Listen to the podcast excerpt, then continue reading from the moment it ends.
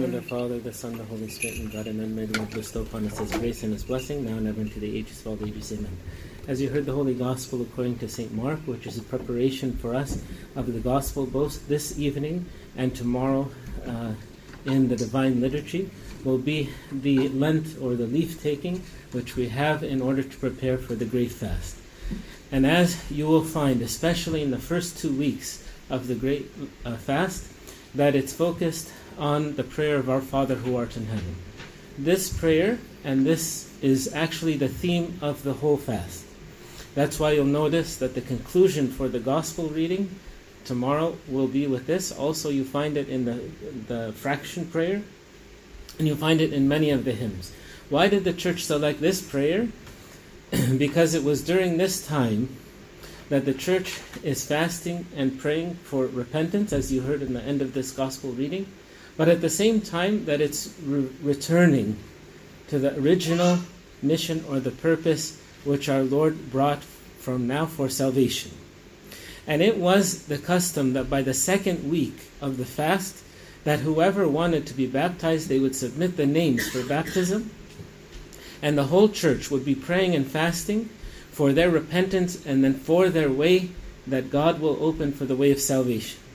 And at the same time, the people who already are baptized, they are remembering and returning because they're comparing their life to that time. And what have we evaluate how we are living in the glory and in repentance and in mercy towards God. this was the reflection of the church. So by the end of the fast, then they would, before the whole congregation, they will uh, submit uh, the final prayers to God, and the, and the con- congregation would welcome them after they were baptized. So the whole fast is a journey for us from death to life, from the way of sin to the way of glory, from needing mercy to also praise of God and eternal life. And this is what the Lord said if there's a mountain in front of you that you will pray and, and you believe, and God will move this mountain. The mountain sometimes in our life which is blocking us with the vision of God. Sometimes a mountain of sin, sometimes a mountain of doubt, sometimes a mountain of problems. That someone says, because of this problem, hard for me to see God, hard for me to recognize God. But the Lord assures us that through fasting and prayer, that He, he moves the mountains. Sometimes for us, the mountain of sin or the mountain of difficulty is more than any other. Uh, but for us, the church is the church that is always praying and fasting. That's why I know if it could, the church would just keep praying and fasting. They give us sometimes when we're not. But the power of the church, that's why ask any of the priests and they will find many things by the time of Holy Week when the whole church is fasting. There are some people who delay, some people who give excuse. Some would say 55 doesn't make sense. And other people said we'll do the 40. But by the t- end of the fast in Holy Week, the church is in its strongest. You'll find many things, miraculous things happening. Sometimes God delaying the answer to our prayer for this time. And that's why those who have tasted of the power of the church, this is the most joyous time of the year. As if we are carrying burdens from the rest of the year and we bring it during this time. We say, okay, God, remove for us, bring us from the earth to the heaven. Take away from us the difficulties. Let us be in the clouds.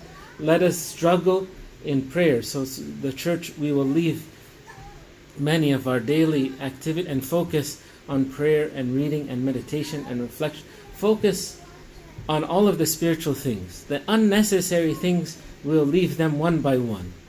As someone was asking me uh, today, isn't it, couldn't it be that we live fully in the Spirit?